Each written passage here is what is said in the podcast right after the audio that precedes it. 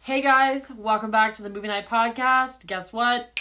It's movie night. Um, this is the podcast where each week, Kyra over there, And Sarah over there.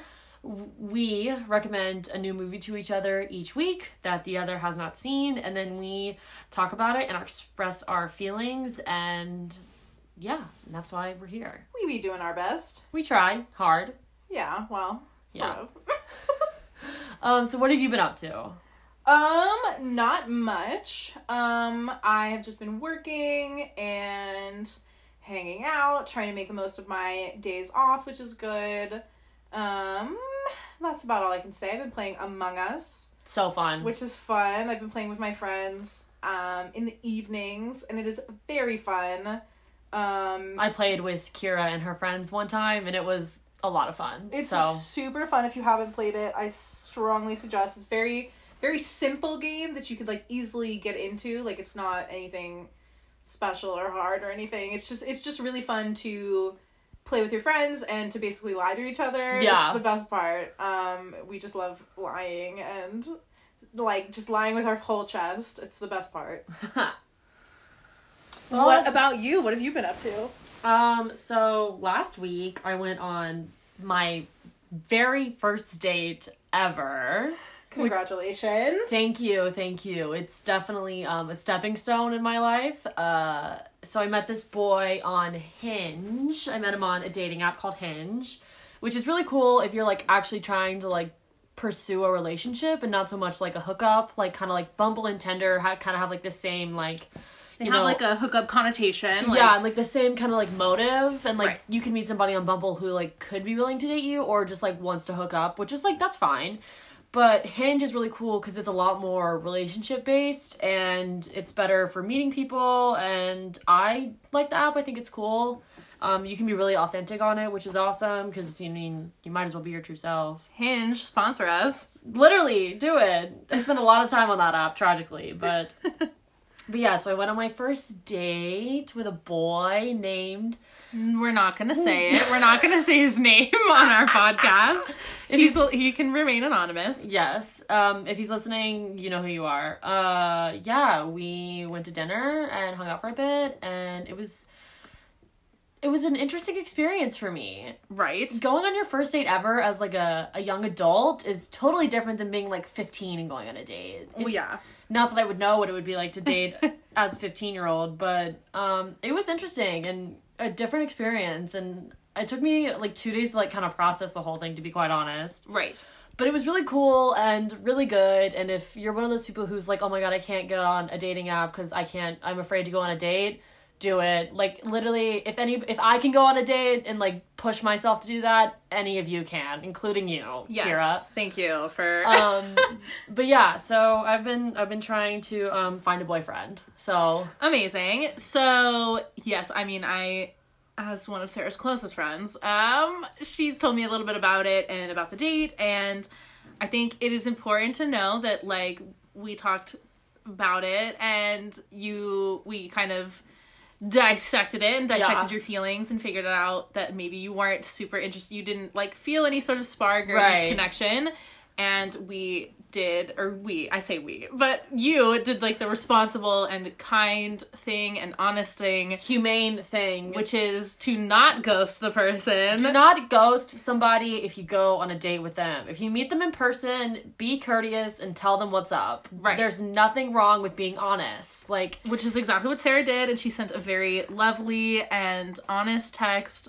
that you know she wasn't really interested she like thanked him for the date whatever it was so great he was so nice but you know she didn't really feel like the feelings that she was maybe looking and hoping to feel so they just like called it Yes. and Yes. the guy was really really like understanding and nice about it and like uh, clearly like in his text he appreciated it which i think is super important yes. and amazing that like because like i don't know like ghosting is so big like and so rude and like I've been ghosted before and it just makes things like messy and complicated and confusing and like this boy that I went on a date with was literally so nice and so kind and he didn't deserve that and mm-hmm. like I'm not gonna talk to you for two weeks, go on a date with you, and then just ghost you. Like that's just not Exactly. cool. And like, if you're we're in our twenties now, like ghosting is like if you've never met and like you're messaging somebody and they're being sus, like you obviously ghost them. Yeah, or like, if they're rude or like you know trying to take advantage of you in any way, then like do what you have to do. But Yeah. if it was a pleasant time and you just want to call it quits, I think just let him know. And he was so nice about it, and I think Yes. it's just that's the point of this little story. I think it's just to tell people not to ghost. Yeah, for sure. Definitely like, you know, like- take uh, take other people's like feelings and emotions into account and like treat them literally how you would want to be treated. Like I would I've been ghosted and like it's not fun. So like I would yeah, be an adult about it, and it's Yeah. fine. But- Anyway, with that, I really couldn't have asked for like a better like first date experience and like dating app experience. so I'm really I'm honestly kind of lucky to like have such a good first experience, but moral of the story is, yeah, guys, it, don't ghost people if you talk to them for two weeks Yeah. and if you meet them. It's just not cool. and it seems cool. scary and seems hard, but like really, it's a simple text message, and that's it. That's yeah like i said do. you can never go wrong with like being honest and nice and doing the right thing Yeah. so exactly. Um, but but yeah. So um, I know you did that. Anything else new on your on your? um not really but you want to go ahead and get into it Yes, I'm down. i can't Oh, wait we do have new art. oh yes new yes cover art. this is very important so my friend abby who i went to college with she's one of my dear dear friends she made we mentioned this in like what two weeks ago two podcast episodes ago we mentioned that she was making us cover art and it came in and we think it turned out so amazing and so good. I think yes. it's she totally like captured our vision and did exactly what we wanted and we're really excited about it. Abby, thank you so much. Yes. We are so grateful. very appreciative. Again, check out her needlepoint Instagram. It's called a needle and a point. It's dope. She's very talented. So everybody check it out. Um, and we love you. And you should listen to this episode because she told me to watch my movie. So, Abby, you're the best. Shout out friend of the podcast, Abby. Thank you very much. Yes. Okay. You now, get into it? Shall we? Yes. Yes. So I will go first. Yay. Um, last week, in the spirit of spooky season. um, Sarah recommended to me Beetlejuice, which is very exciting because I had never seen it, and I was cool, kind of uh, holding off on watching it Yeah. because we had. Or just I've been holding off on this movie for a really long time because basically since like we started talking about the podcast. Yeah, I was going to say, when we first started talking about it, I was like, do not watch this movie. We're saving it for Halloween, and we are Right. here with So it. I've been waiting a while to watch this movie, which is so good, and um, let's get into it. I'm so excited to hear you talk about it. Because when I first watched this movie, I remember liking it so much more. And I think I first watched it when I was like 15. uh huh. And I thought it was way cool. And like, I still think it's cool. And Michael Keaton is kind of an icon, and so is Winona. And it's good. I'm excited to hear you talk about it. Okay. So I will give you guys a brief synopsis of Beetlejuice, Beetlejuice, Beetlejuice. Stop it. Sorry. Um. It just like comes out of my floor. oh my god. So this is the story of Adam and Barbara. Okay. and they live in like a beautiful country house in New Eng- New England, or I guess it's not really. I think they live in Connecticut. I think it is specified, but uh, basically, one day while they're driving home from being in town, they are involved in a car accident where they drown in the river. And they manage to walk home and basically discovered that they are dead and now haunt their house, essentially. They can't really leave their house, they are stuck there as ghosts. And so basically, their house ends up getting purchased by a new family, and they are the new family's moving in, and like Adam and Barbara feel kind of threatened by this family because they are like super over the top, like New York Yeah. rich, hoity toity, artistic extravagant, people. yeah. Yes. Um, and they move in, and um, you know they're starting to change the house in ways that the couple do not like um so but i mean the they do however adam and barbara do however like they find uh the daughter to be pretty pleasant they like her a lot Yeah. um she is the gothic daughter of the family who's played by winona ryder A queen, yes an icon. and her iconic bangs. Um, but yeah, so basically, the couple Adam and Barbara they do their best to try to scare the family out of the house, Right. But it doesn't end up working. In fact, like the family just kind of gets more fascinated by them, and basically they want to like kind of exploit the two ghosts and make money off of them somehow, um, and like use it to their advantage. Um, but basically, they the two Adam and Barbara end up uh, like they end up uh, calling Beetlejuice, Right. who is a known people exorcist. so instead of exorcising the ghosts out of a person, he exorcises like the people out of their house, if that makes sense. Okay. Um, and they find Beetlejuice's tactics very dangerous and scary, and they try to contain him and uh, save the family and the couple, Right. Um, basically from Beetlejuice. So, let's talk about the cast. Let's do it. the cast is pretty freaking iconic.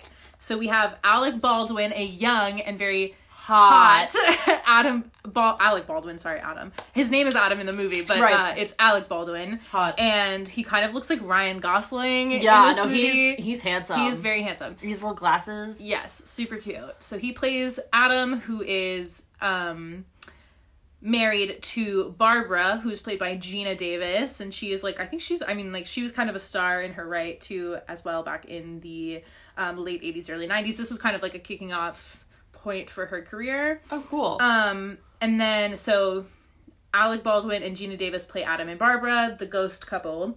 And then Beetlejuice is played by Michael Keaton, and this is a pretty iconic role for him as Yeah. well. And then we have my literal queen, Catherine O'Hara, yes. playing Delia, who is the over the top, like artist mom. Very on brand for her. super on brand. She's basically she's basically the character Moira from Schitt's Creek. Yes. As- like literally the exact same. Um, I love that so which much. is hilarious. And then um so she plays Delia who is like the artistic mom who moves in and then she is married to Charles who's played by Jeffrey Jones who I don't know if this is a I noticed this noticed this right away without having to look it up but he played Ed Rooney the principal in Ferris Bueller's Day Off. yes, I did. I do know Yeah, that. Okay, I didn't- noticed that so quick. I reckon. I yes, yes. Clearly he's an 80s icon as well. Yes, clicking in my brain. Things are matching up. And then, as I already stated, we have uh, Winona Ryder playing uh, Lydia, the goth daughter of Charles and Delia. Goth queen. Yes. And that's pretty much it in terms of like the heavy hitters that like Yes. you and I would both recognize and like the main That our listeners need to know. Yes. And then so um if you don't already know this movie is directed by Tim Burton. Oh, I didn't know that. You didn't? No. Um it's very Tim Burton esque, so I find don't that know. interesting that you ha- didn't really know this. I guess I just didn't know. Well, I think um I saw a lot in like the Letterboxd comments and things like that that like Yeah. they were saying that like if this movie had been made in like the late 90s or the early 2000s it would have been like trap like they wouldn't have been as good because it would have been like it would have been like more modern Tim Burton Right. and it would have had fucking Johnny Depp in it and it would have been like weird CGI and super weird but like thankfully it was made in the late 80s like that and like Tim Burton I think this is like one of his best personally wow. um I don't know how I didn't know that. Yeah I guess so when I think is- of Tim Burton, I automatically think of his like stop motion films. For sure, for sure. But also like he did like you know the the Edward modern Scissorhands. He did the modern with like also Winona, Winona Ryder. he did the modern Alice in Wonderland. right, right, right. Um, but that's very cool to know. Yes. So this movie came out in 1988. It is rated PG, although a fun piece of trivia is that it does ha- like they say the F word in it. Um, Wow. So it's like I I'll get to there's I'll be able to tell you the real trivia, but there's only like a couple other movies from the 80s that are rated PG with the F word still in it. Wow, I love that. Um, so that's interesting. It is an easy one hour and 32 minutes long. nice. You're welcome. and it um, won an Oscar for best makeup, which Oh. I could totally see. Dope. Like especially like all of like the dead people in this Yeah. movie like are like beautiful shades of like green and blue. Like it's very Tim Burton. Like they look animated almost. Like Yes. the, I think the makeup is pretty. I mean, obviously it's like corny and cheesy and it's like too much. You know, like, Right. It's not realistic, but it's not trying to be. yeah, I would say that's like the point. Right, and I'll have some. I have some trivia about that as well. Awesome. Um, but yes, an Oscar for best makeup, which is very cool. well deserved. Um, yes. So there are. What should I get into first? Trivia, maybe. you Yes. think? Okay. I want to hear everything. So let's get into some trivia. Trivia. Um, this has got some pretty good trivia, which I find very fun. Um, but basically, first hard hitting piece of trivia is that Michael Keaton, who plays Beetlejuice, ad libbed ninety percent of his lines. You're kidding. I am not kidding. what? 90%, which So- I find insane. So what was scripted? I don't know. I wish I could tell you. oh wow. but like, I think that's insane. you know And- I love like a, an improvised moment I know. that makes the cut. And like with that being said, like this is Michael Keaton's favorite film of his. oh really? Yes, that's what it says here, Sheesh. according to IMDb. but yeah, and I think that's really cool. But I think like when you give an actor like that so much leeway and so Yeah. much like of a chance to like make a character his own, I think that's amazing. Well, it's just like ugh, I hate to bring up Moira from Schitt's Creek, but like it, I you you told me that you just watched the documentary Right. about Schitt's Creek, Yeah, where yeah, yeah. basically like she had so much Moira or you know Catherine O'Hara was yeah. given so much like so much leeway and so much control of her over her own character. Yeah, like the things that make Moira Rose came from Catherine O'Hara. right which is amazing and i think like there's definitely something to be said about like a very good actor actor or, or actress being able to like just add their own flair It shows that they're good at their job. exactly and like creative people are creative people and like the more creatives that you have contributing to the the piece like is only going to make it better so No, like, 100%. i think like as long as the person has like the capabilities why not you yeah. know Wow, I can't believe this is his favorite film. Mm-hmm. That's actually insane. So another cool piece of trivia: the studio originally wanted to call the film House Ghosts, Ew. which I think is funny, but whatever. And then as a joke, Tim Burton suggested that they name it Scared Sheetless Oh. because like they uh, sheets play kind of a decent role in the movie because like when the couple Adam and Barbara are trying to scare the new family out of their house, they Yeah. like put sheets over their over their whole bodies to like be like like Yeah. you know ghosts and like they do the Scared most sheetless? scared sheetless. And Tim Burton was horrified when the studio was actually considering naming it that oh my god. because he suggested it as a joke. Take the joke. I know exactly. Um, Read the room, Barbara. And then, um, uh, I guess this is interesting. Um, according to Michael Keaton, the Beetlejuice character was described by Tim Burton as having lived in every period but no time period, if that makes sense. I don't know if that makes sense, but Keaton used that as like a jumping off point to create the character. Um, and then he said when he first showed up on set as Beetlejuice, the crew started chanting, Juice, Juice, Juice. and Keaton says that this got him very excited for his role. Oh, that's cute. Juice! Juice. Um, oh, also, another interesting fact Beetlejuice was the first DVD sent out on Netflix in 1998. So when Netflix was like mailing people DVDs, this was the first DVD that was sent out by Netflix in 1998. Wow. 10 years later, Beetlejuice was the first DVD. You think it would be on Netflix then? True, I had to pay for it on Amazon Prime. God damn, I didn't even think of that. Wow, that is interesting. But I think that's so cool and like That is pretty cool. pretty legendary. yes, very Um, iconic. That's just so cool. No, for and like sure. I love thinking about like Netflix's past. Yes! Like I remember that like in like 2005 before I moved to Georgia. Yeah. Like our neighbors had like the subscription Netflix and would like have three DVDs mailed to them and then like mail their three back and like have three DVDs to watch throughout the week. Crazy. And I'm like, oh my god. Remember Um, your roots. For sure.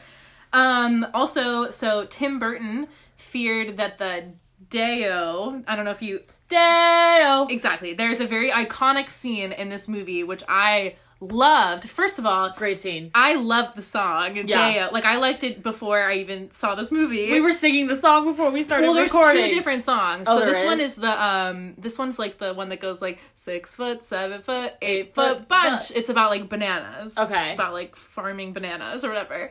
And it's this it's the song that they danced at the dinner party when they're like being possessed Yeah. by Adam and Barbara, the house ghosts. Okay. Um, and basically Tim Burton, he feared that that scene, that like iconic dinner party scene would not go over well. And in his opinion, he didn't think it was very funny. And he turned out to be very wrong because the audiences loved it and thought and think that it's one of the most iconic scenes, which I totally agree. Oh, for sure. When, When that think- started happening, maybe we can put, maybe we can somehow get a little clip of it on the Instagram. I'm sure we can find something. Because it's so, I was so like, what the fuck is happening? That's what I like- in the best way. that's one of the things I remember most from that movie is like, you know, you know, all of them just like singing Dale and just like being possessed at their crazy dinner table, and then like Winona Ryder's like you know floating in the sky, like That's the towards the end with a difference on the one that we were singing. Okay, yeah, but, But, the, but the um, dinner party scene is very so iconic. iconic. and they're eating like giant shrimp cocktails, and then like at the end of their possessions, the like shrimp cocktails like jump out and like grab their faces. Yes, Oh my god, it's so good. it's very iconic. Um, another piece of interesting trivia: Michael Keaton, who's obviously the title character of this movie, being Beetlejuice, Right. Um, he only appears in 14 and a half minutes of this film, which is an hour and 34 minutes long. Wait, what? He's only in 14 and a half minutes, which I can totally see. I haven't seen it in a while, but wow. Yeah, I think that's crazy. He really comes in towards the end, like the very end, um, when he's scaring off like the family for the Right. first time, and then otherwise he's like really small and he's like in uh the model. Oh, If that makes sense. Okay, yeah, yeah, yeah, yeah. Wow. Yeah, so Adam, one of the like the uh who is played by Alec Baldwin, he's one of the ghosts. Before he died, he let he made like a model Of the town. the town, and that was like his pride and joy or whatever. And it's always in the attic, and it's just like this model of the town. And Beetlejuice, for some reason, is like until like you call his name three times, Right. He's like stuck in the model as like a mini Be- Beetlejuice Weird. and like that's where he is most of the movie until like they finally um Let Winona. Winona Yeah. Ryder finally calls his name three times so he can save the family. interesting. Yeah. Wow. Um I'm so fascinated. so this is another like this is more like a goof, like a you know like I don't know, this is just interesting. So throughout the movie um Adam and Barbara the ghosts they they go to like uh different parts of like the afterlife Right. um and like talk to different people about like what they're doing and like how to get the new family out of their house and stuff like that and so like when they're in the afterlife they come across a lot of people other people who have died Yeah. and so all of the people in like the waiting rooms and the offices that they go to are in the, the exact condition they were when they died Okay. so there's like a lady who's been cut in half and like Oh. her body is in half and you know it's a little Yeah, joke and um i think there's like there's like someone like is choking on something and he's like red in the face and like there's something stuck in his throat and so like that's exactly what he looks like when he died and then you know just people Yeah. have, like are in their Yeah. exact condition when they died oh there's like the guy who like got ran over and he's like flat so like people are in the condition they were when they died but adam and barbara drowned that's how they died but they are never they're never wet like Right. they're never wet in the afterlife which um uh Tim Burton felt like uh he felt that keeping the actors wet all the time would be really uncomfortable. Yeah. so that's the only reason why they're not wet. Otherwise like it would be like a con- continuity like to keep them wet all the time because that's how they died. yeah. Interesting. Yeah. I think that Um, was a smart decision to not to keep them dry. definitely. Yeah. Um, so this is also interesting. So in the waiting room, um, like I just said, uh, there is a woman who's like cut in half. Right. And so her legs are like crossed on one Yeah. side of the couch and then like the top half of her body is like reading a magazine on the other side of the couch. Right. If that makes sense. Yes. And um the bottom half of her legs um is played by Tim Burton's then girlfriend. Oh wow. Just a little a little piece of Can't you imagine there. like her coming to set for fun and Tim being like, "No, you're gonna go sit over there and you're gonna partake in this film." Like Yes. you're gonna. Okay, there's funny. there's so much good trivia. I have a, just a couple more. Okay. But um, there is um, a character in the film called Otho, who is basically like the new family's interior decorator. Is he the the large? He's man? like the larger man. Yes. Yes. he plays like the interior direct decorator for the house. Um, and then he also, I think he's also just like a family friend, and also he is like a paranormal expert guy, which is Oh, very wow. interesting. but Very, he uh, helps. yeah. He does like they do a séance towards the end of the movie, Uh-huh. um, and he like runs it because he's like a paranormal dude. Anyway, um, that actor, the actor who played Otho, his name is Glenn Shadix, and he died September 2010. And the last song performed at his memorial service was Day-O, the banana boat song, which was used in the dinner party song. Isn't that sweet? that jaw on the floor, heart breaking. so sweet. Especially So because like I've never heard of that guy before, so that was probably like his I mean that's a it's a famous movie. It's Yeah. a classic. Like that's amazing. I love that. I know. That's sweet. Okay.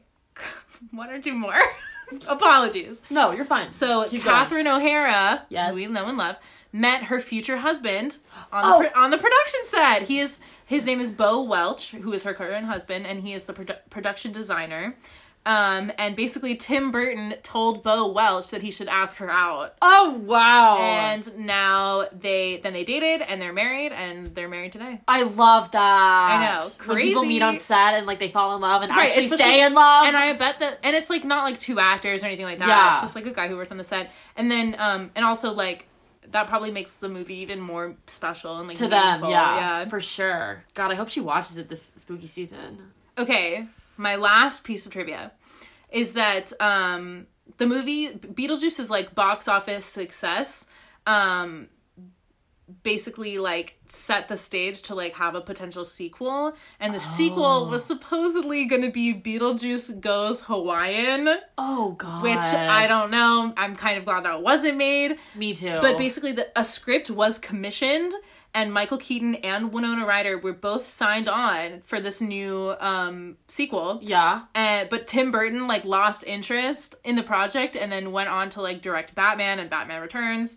And then even as late as 2015, Warner Brothers was still trying to get an original an original sequel like put into production. throw it out. In 2015. That's ridiculous. Move on. I'm sorry, but Winona That's Ryder 30 is years. old, and like That's have, a lot old. of people no, are dead. And, No, like, or, I mean, not a lot of people, but Otho's dead. Yeah, Rest in like- peace.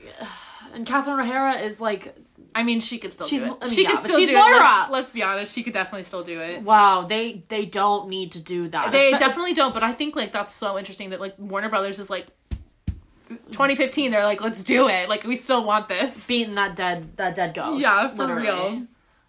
Beetlejuice goes Hawaiian. I know. I'm just like, what even is this? Like Ew. the Proud Family movie? Like, can we not? Yeah, what is this? Even Stevens? Like, I love Even Stevens. God. Um, but yes, that is most of the trivia that I have. that is all very interesting. Super good trivia, right? Yes. So I just want to real quick talk about some of my favorite scenes. Do it. Um, obviously, I already brought this up, but the dinner party scene Uh huh. was everything. As soon as that happened, I was like, "This is this is amazing. Yeah. like this is amazing." Yeah. Um, and then obviously, like we talked about the end, which was also another musically based scene. But at the end, when we kind of see that um, Winona Ryder's character, she's like a 16 year old girl or whatever, Yeah. but she basically, she kind of, it's, it's not like implied or any, or it is kind of implied, but it's not like stated outright. But like she seems to get kind of like adopted by The ghost. Barbara and Adam, who are the ghosts, because she she was the one who could always see them, also, which Right. which was a point I forgot to mention. But I um, think didn't they like allow her to see them? I don't think so. So No? one of her iconic lines is like, um, Adam and Barbara, the ghosts, they're like, why can you see us and why can no one else see us? And she's like, well, she says she she's quoting like the deceased handbook. Oh. And she's saying, well, I read the handbook and it said that like normal people, normal living people, like tend to not see the strange and unusual. But then she says, but I am the strange and unusual. Aw. I know. So that's an iconic little quote from Winona Ryder in that movie. But so she can always see the ghost. So, so that's uh-huh. why she kind of became friends with them and like they could see her obviously and she could see them. And so um that's why they kind of like took a liking to one another. Right. Uh, but yeah, it seems like they've kind of like That's become her adoptive parents almost, which is great because the her re- regular parents are kind of yeah. trash in Yeah. a way. um, I feel like don't they like kind of like brush her off? basically yeah and like they're just not really as interested in her as anything else but um and also at the end we see that like they're living together like the family and the ghosts are all living together in the same house and the house looks more like the original uh Right. Original house that barbara and adam had like built for themselves. Um like they has their original furniture and stuff back which is great. Um but yeah but like uh Delia and Charles are like upstairs in like a separate part of the house, and like uh Charles and Adam are like in the uh I'm sorry, not Charles and Adam, Barbara and Adam, the ghosts, are like waiting for uh Winona Ryder to come home from school, and they're like, "How did you do on your math test?" Like, like being her parents, you know, and then like, and then like they let her. I don't know. She's like, "Well, can I like I got an A on my math test. Like, can I do the thing?" And he's like, "Oh, I guess." And she Oh, gets yeah. like lifted up into the air, like, and s- basically does that little song. Jump in the line, rock, Rock your body in time. Okay, I believe you. Jump which in. is just like so weird and like out of pocket, but like amazing. love it. Um, yeah. So those two scenes were really great, just really wholesome. Um, but other than that, like, um, oh wait, there is one more piece of trivia that I remember. But like something that I really liked about the movie, which I don't normally like, because like you know me, like I don't really I'm not a huge fan of like corny stuff. Right.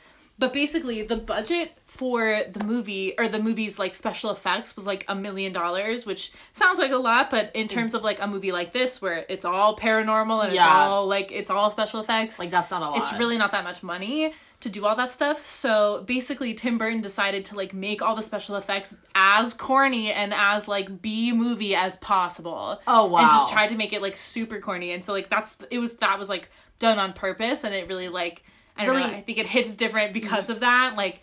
You know, it's supposed to be like it's Tim Burton too, Yeah. so it's like it's already like in its own universe, Right. You know, like that's he kind of does that, like he creates his own universe, so like it doesn't nothing has to like be exact or super sure, realistic yeah. anyway um which is cool so i just i just thought that was awesome too That like, is cool. the special effects are like super corny but in like the most wholesome and like adorable But the special effects are also like way they add to the film, and I think if they were done any other way, the film would yeah not be. and they like they add to the universe in which the film lives in if yes. that makes sense Yes. um, which is really cool. I loved the model, like like I said, Adam. He has a model of the town, and like, Right. it's used like throughout the whole movie as like kind of like this like plot device. and, Yeah. like it's really cool, and like the way that the the filming. Like they film inside the model sometimes and outside the model and sometimes at the same time. It's very cool. it is cool. Um, so I loved that. I loved obviously fucking Catherine O'Hara is so good. Yeah. And like not even just because of Moira, like her and that character being so similar, but like she's just she's so good. Yeah, Like a lot of people on Letterboxd too are very shook by like Winona's acting and her performance and everything, which also is great. But like Right. Winona just stands out so much for me and I'm just obsessed with her. There's also something that I caught that I don't think anyone else caught. There's a point in the movie when you see like Charles, the dad, he's like wearing this like ugly Christmas sweater. It's like a red sweater with like snowflakes on it or something. Uh-huh. And then like in a couple scenes later, you see um Catherine O'Hara's character like chopping onions, getting ready for the dinner party. Right. She is wearing the sweater as pants. Maybe we can put this on the Instagram because I noticed this shit. She has her legs through the armholes and like suspenders holding the sweater up onto her body. What? And I'm like, she's the weirdest bitch alive. Like I was so just like, on I'm brand. obsessed with her. oh my god, It's just random, and I'll show you a picture of it so you believe me. But I was just that's like, hilarious though. But yeah, I really, really liked this movie. It was super fun, it's just super interesting to look at. Like everything about it is like funny. It kind of, in a super weird way, reminded me of Cat in the Hat Oh, a little bit. Interesting. Like the Cat in the Hat movie. yeah, yeah, yeah. Which I, is also like its With own- Michael Myers? It's like its own little. That is Alec also Baldwin is in that true, true, true, true. That also is like its own little universe. Yeah. But just in terms of like style and like um the antics that like go on in the house, I don't know. It kind of reminded me of that in a weird way. That is interesting. But I see, I see where Yeah. you're getting that from. Um, but yeah, I just I really liked it. It was really great. It was just adorable and like I really liked it a lot. I love that. Um, Read me some Letterboxd. yeah, there wasn't a ton of like great. Honestly, the there's it's just a lot of like honest and true praise for the Right. movie. Yeah. not a ton of like jokes or anything. The jokes tend to come when the movie's trash. Um, but basically, um, I just have a couple for this one. But um, someone named Blake on Letterboxd said that they love this prequel to Schitt's Creek. Which, of course, the same. On brand. Someone named Karsten um, said that uh, the movie was much better than I remember. The first time I saw this, I was in seventh grade, and all I can remember about the experience was saying, "I can't believe they're playing Six Foot Seven Foot by Lil Wayne." because famously, Lil Yes. Wayne sampled That the piece, song yes. "Day-O" in his uh, His six foot in seven his foot. Six Foot Seven Foot song. Yes. Anyway, um, Oh, that's funny. someone named Lucy quoted um, Catherine O'Hara's character who says, "It's my art and it's dangerous," Ugh. which I love. Love. Um, that's about all I have for the Letterboxd reviews. Again, like it was mostly just people saying how much they yes, fucking a lot of praise. movie. Yeah, a lot of praise. Um, but yeah, Good. I think that's about it for me. I really, really liked it. super fun, like a great. I think Hocus Pocus still my favorite Halloween movie, but this is a close second. Woo! I will Close take that. second. I will take that. Yeah, and like uh, like the outfits, like Beetlejuice's outfits, and like everyone's outfits. Winona's red, uh, red. Red wedding dress, Winona's fucking bangs. Yeah. Um, just like uh, um, everything about it, loved it. Um, I love to hear that so much. yeah, and like uh, just sweet and wholesome, and also funny and cool. Yeah. And that's about all I have to say about that. So what would you what would you rate it? I would probably rate it a four and a half out of five stars. Woo! I take sure. that. It was really, really good. I you really say four and a half, but I hear five. I mean, that's essentially, do- yes. basically. I think there was just a couple slow parts, um, but other than that, like so good. Woo! So good. I Yeah. love that. loved it. I'm two with that. I love it. Yeah, absolutely. It, Awesome. it yeah. That makes me feel amazing. So the movie that Kyra recommended to me last week was Doctor Sleep. For and for those of you who don't know, that is the 40 year later sequel to 1980s classic film The Shining, which, Which is what I made Sarah watch last week. and I'm so glad she did. So last week we did The Shining. This week we're doing Doctor Sleep, and wow, bitch. Okay, so I'll start off with a quick synop- synopsis. So, still tormented by the past's uncomfortable memories, decades after surviving the harsh winter at the Overlook Hotel in The Shining, which came out in 1980. It's only natural that a now sad Dan Torrance, who is played by uh, Ewan McGregor, has grown up into an alcoholic and a drifter. However, after managing for years to suppress his rare gift, Dan decides to put The Shining to good use at the local hospice ben- hospice benevolent and becomes Doctor Sleep. right. So with that, he starts working at this like hospice center and kind of starts to know when people are gonna die, and like he kind of helps Comforts them like in their final moments, which Yes. is really nice. and so that's where the name Doctor Sleep comes from. Um, and before he knows it, he makes contact with Abra Stone, a young girl with far more superior shining abilities. But their strong telepathic bond attracts the attention of the semi eternal psychic vampire Rose the Hat and her marauding gang of followers known as the True Knot, who prey on the innocent and feed off the effervescent essence of pain. So basically, like this like group of This like cult essentially they're like, uh they're like they're kind of drifters or like they're like nomadic people. Yeah, they all live in like RVs and like yes, and they travel around and like they like to take children because children have very pure Yes. like essences and they use like the essence of children and like their pain to like stay young and live forever basically. yes, I will tell it. Thank you. Okay, sorry. um, but yes, exactly. I I probably couldn't have said that better. Um, so now once more, the restless and famished spirits of Colorado's snow-capped purgatory in the mountains invite Dan over for one last winter. Does Danny dare to return to room 237? So basically what happens is the movie kind of kicks off almost to where it left off in a sense and like you know there's like there's modern actors and like their lookalikes and like they it's really well done with how they pick the actors how they act and how they talk and how they interact with each other on screen but so basically danny and his mom moved to florida to get away from like you know what they experienced at the overlook hotel and like danny is still very traumatized from it but um his friend i think it was uh I forgot his name, but the cook from The Shining Uh-huh. kind of like is still with him and is kind of mentoring him even though he's dead, but they still share that gift. So he kind of mentors Danny and is like you need to car- uh compartmentalize like what you experienced and like grow from it and this and that. And then fast forwards to Danny being an adult and he's like an alcoholic and a bum and is homeless and like is totally like out of whack and like needs to get his life together. So he moves to this like new town in New Hampshire and like meets this guy named Billy who becomes like his best friend and he gives him a job, gives him a place to stay and like he kind of turns his life around. So it fast forwards even more and while that's happening, so with the movie there's a lot of moving parts Right. that in the beginning was like con- not confusing but I was like okay, how is this all going to tie in? And they all do eventually.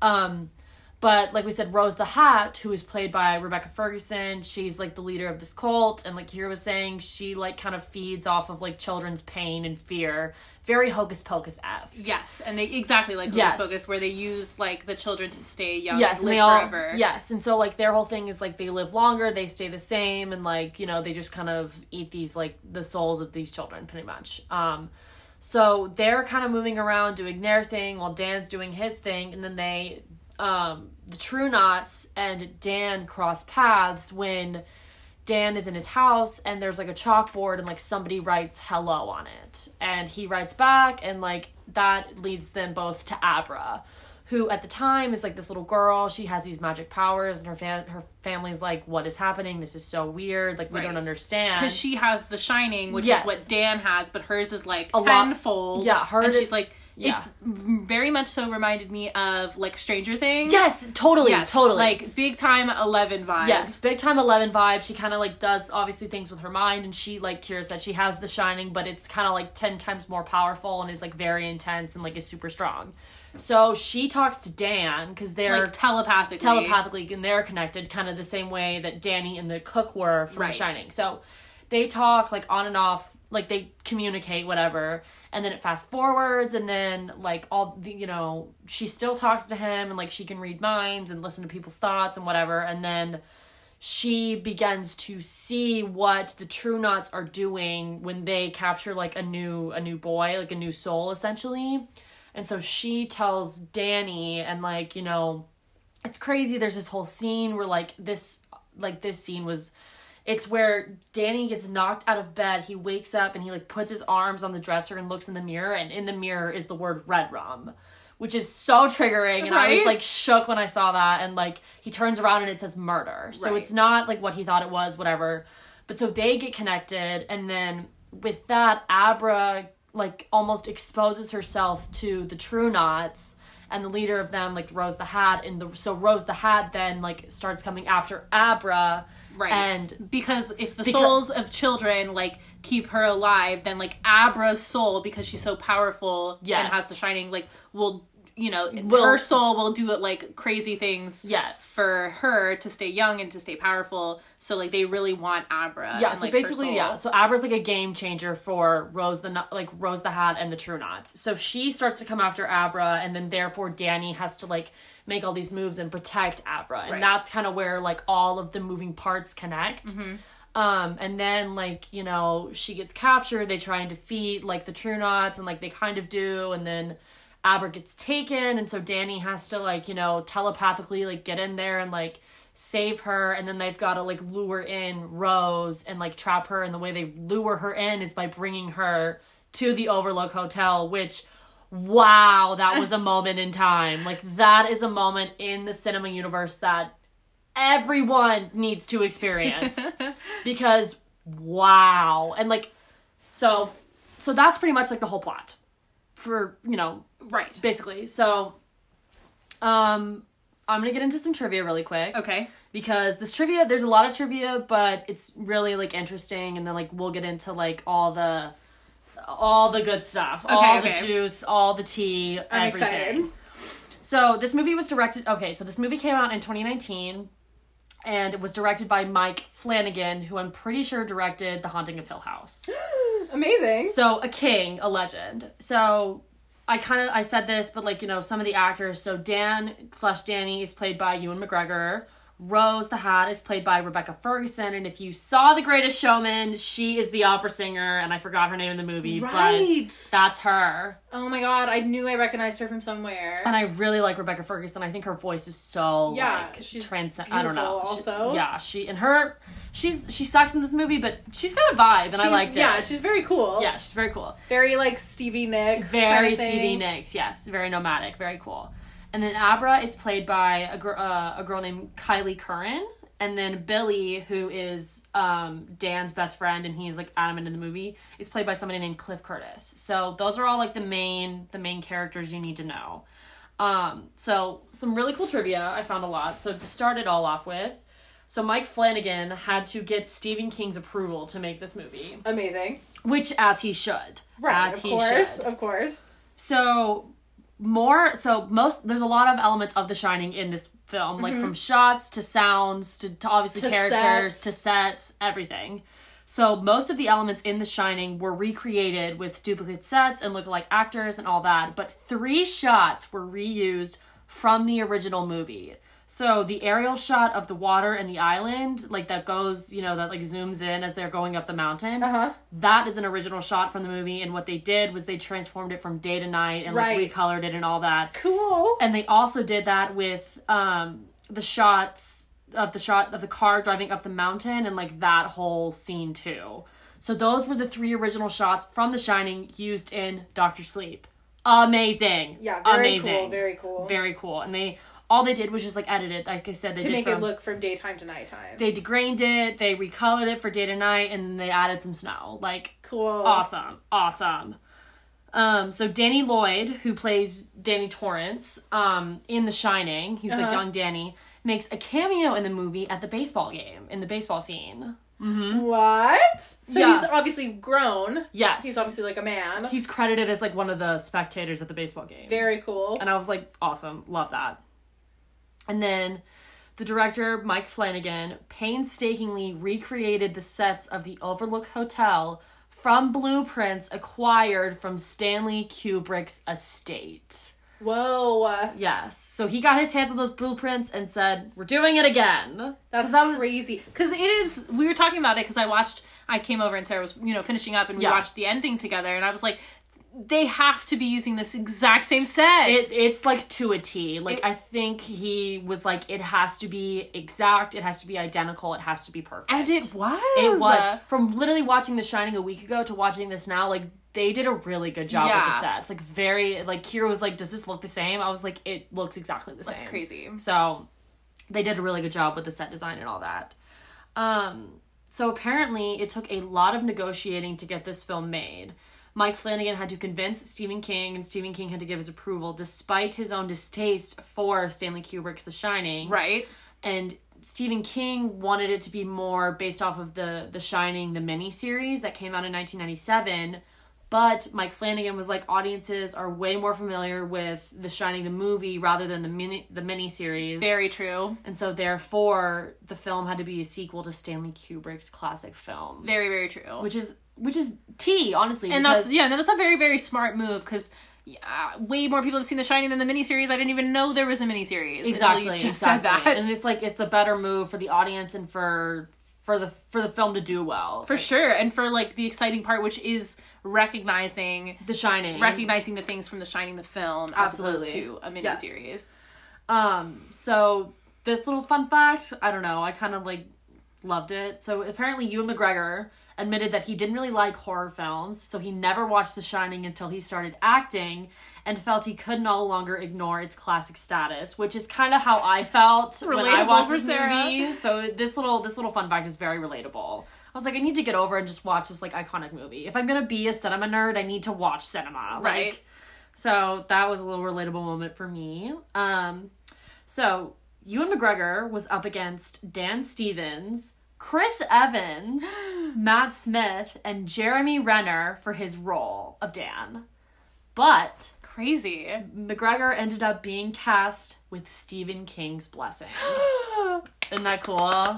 Love that. Yes. I I mean I to be honest I could not imagine him being played by anyone else. Oh my god, Chris Evans, I would have been like, Are you kidding me? You're gonna I'd have like Captain America. Yeah, I'd be like in get? Captain America. I'd be like boring. Yeah, and why get- don't you cast somebody new? get fucking Hawkeye out of here too. Yeah, like, and I don't know who Matt Smith is. Me neither.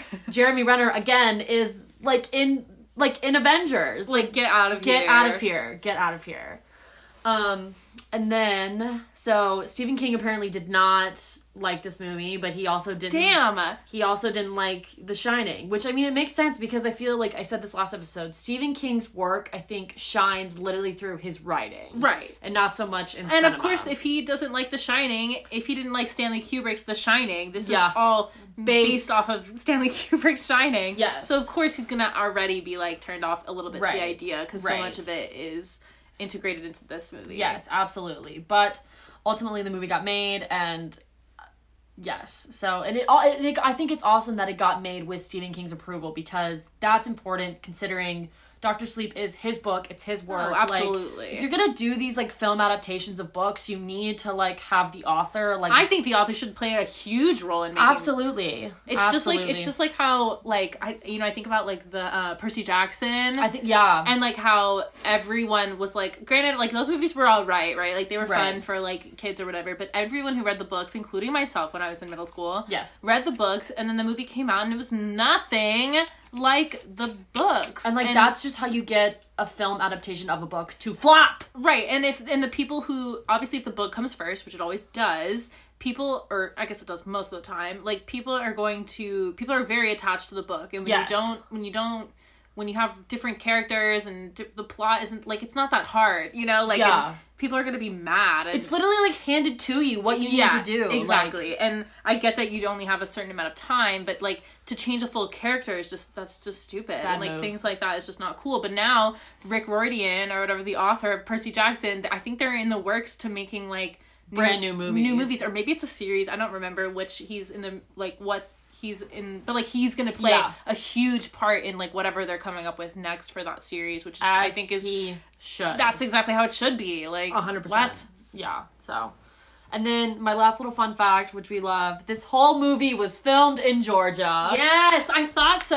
Yes, I totally thought so. Um, it was filmed in Covington and in Atlanta. Cool. And Covington is where they filmed the Vampire Diaries. I'm pretty oh, sure. right, which is definitely like the town, small town vibe. It's definitely the town I feel like that um Danny is like working in. Yes. When it kicks off, it's very Yes. like cute, like uh town square type Right, of right, right. situation. Oh, and this is another fun fact that I noticed while watching, and it was also on the IMDb list, but I forgot to write it down. Um, so uh, Abra's house, Uh-huh. her house number is 1980, which is the year The Shining came out. What? Yes, I noticed that. I was like, oh, noticed. Interesting. Cool. Yes, yes.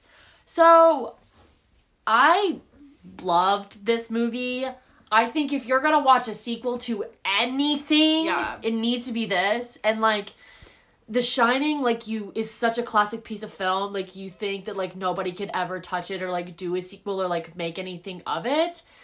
And I thought they did a really good job. I thought they did so good too, and I hate sequels. Yes. I hate sequels, and I just think that This is literally the only sequel that will ever matter. yeah, literally will ever matter. And this like, one was so good and i i was telling i think last week when we were talking about it briefly at the end of the last episode but i was talking about like how um like the movements Oh, like it's hard to even explain what i mean like i'm not even sure if i mean camera movements or what i even mean but like there are and like i think there's no way to explain it unless you watch it so like Yes. just watch it if you can like i think that like there are some insanely cool scenes Absolutely. and like shots and Yes. things in this movie that are like I was in I saw it in theaters and I was just like sitting there like wow Yeah. like wow wow wow wow wow like it feels almost like trippy almost yes, it's like, like, a, it's. I felt like I was like, that's an acid trip. yeah I was like but like in a way that's not confusing no, like no. it's a there's a lot of moving parts and I'm sure just by hearing like Sarah's synopsis like it sounds very confusing Yes. and like it, there are a lot of moving parts yes but it's never I was never like lost No. you know and like Yeah. the shots are so crazy like I was sitting there with my dad and I was like I know my dad's not like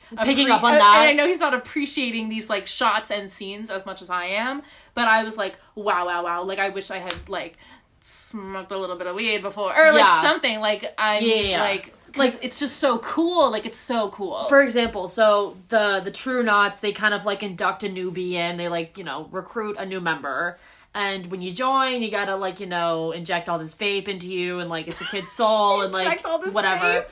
But there's a camera shot where the shot goes from like facing uh, Rebecca Ferguson, uh, Rose the Hat, and it literally flips to the point of view of the girl who's being inducted into the cult slash sorority. Yes. like slash sorority. Yeah. So I guess a lot of it is c- camera movements, but like you just have to see it to like to really understand what we're saying. It's almost kind of like it's. I, I've never seen Inception, but I get Inception vibes from some of the movements.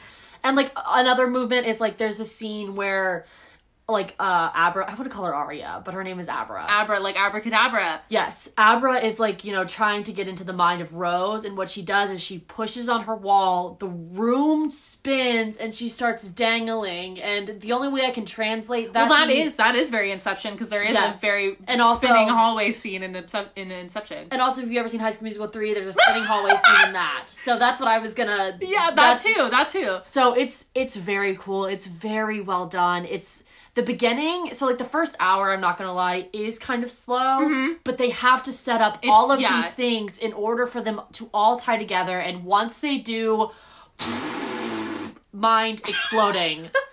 totally insanity. The connection is wild, and I loved this movie. It was so cool. It's It was so, cool. Like I said, this is the only sequel in the cinema universe that matters. Yeah, it's very, very cool. It's very cool. It's so well done. Like I can't even tell you some of my favorite scenes because like they're all good and like like I said, there's a lot of moving parts, so it is hard to see like some of the scene, not see some of the scenes, but like pick a favorite. for sure. But like the total ending and like once like Abra and Dan like meet, their like bond and connection is so sweet, so wholesome, Yeah. so platonic, and everybody in the movie's like, "Ew, Dan, you're a perv," and he's like, "No, I'm not. We're connected." Like, because they're like the only two people who understand each other, and Yes. especially like. I mean, I think it's because, like, again, like growing up, Dan had a mentor, and now he feels like he can mentor her because And, his like, mentor was like, "You need to mentor her. Exactly, Like, you need to help her." And like, you know, she respects him and she listens. And I think at one point she goes like poking around in his mind, and he's like, "Don't ever do that again." And she's like, "Okay, I won't. I promise." Like she's Aw. she's such a cool 13 year old yeah, and, like, she's very cool. a skinny legend and just awesome i don't Yeah. cure this but when i was first watching it i thought uh Kyliegh Curran was uh i thought she was taylor russell from Right. waves and she's not She's a little bit younger, I think. yes definitely a little bit younger but she does a really good job She does a great job, especially there are there's a point I think where Dan kind of like takes over her body at one point to help Yeah. her like get out of a scary situation, and like so she's acting as Dan, Right. as herself, if that makes sense, and like that's killer too. Yes. I think it's really cool that she. I did not know that it was directed by the people who did Hill House. yes i saw that Which- in the in the facts which makes a lot of sense because if you've seen Hill House, which i talk- haven't but i've you told me about Right. bly manor we talked about this the other day. Like,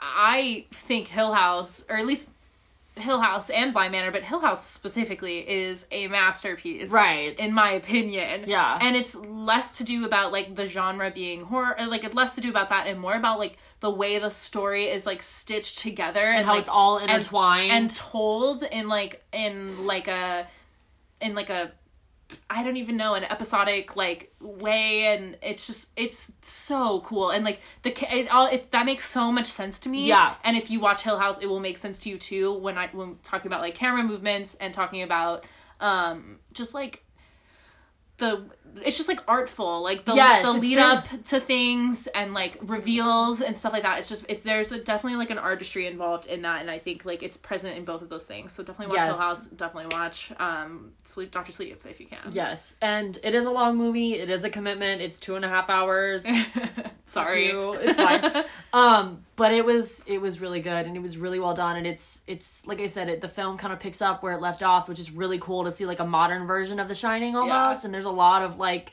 cool integral parts and it was dope. All Fucking right. loved it. fucking loved it give me some Letterboxd. Yes. So kind of the same situation with the Letterboxd reviews. There's not a lot of comedic jokes because a lot of people really liked it. Some people didn't, which I mean like I kind of get like you know the, the especially if like if you know like i like the shining and like watched it and think it's obviously a fucking classic but I, it's not i'm definitely not some one of the, a person who's like this is my favorite movie of all time it's like like i'm not that Yeah. type of person but a lot of people, People are, are, yeah. a lot of people are going to be insanely attached to the shining and if they see it done in any certain different way they might get super mad about it so i could totally see that being the case Yes, yes. So this one comes from someone named Sioran. I don't know what. Yeah, I can't spell that or say that. Whatever. Um, they said, imagine making a sequel to one of the greatest and most influential horror films of all time. Ballsy, which is true. True. Like this is this was a a bold it is move. ballsy actually Yeah, hundred percent. But like I said, I think they did a really good job. Me job. too, I think me they did a really good job. Um, this next comment comes from Liam, and they say, It's about time y'all stopped sleeping on this steamy masterpiece. Good one. Which ties into literally the plot, because, like, they Right. talk about this the steam of children and, like, And sleeping. and sleeping. Yeah. so, boom. This next one comes from James, and they say, This made me like The Shining even more. Such a cool universe with so much potential. And I agree. I agree. Say it louder for the people in the back. Agreed. I'm going to say it again. This is the only sequel that matters ever. I will say that you made me watch the Addams Family sequel. Yes, I did. week. Yeah, but still. Still. That, that, And the Kissing Booth sequel.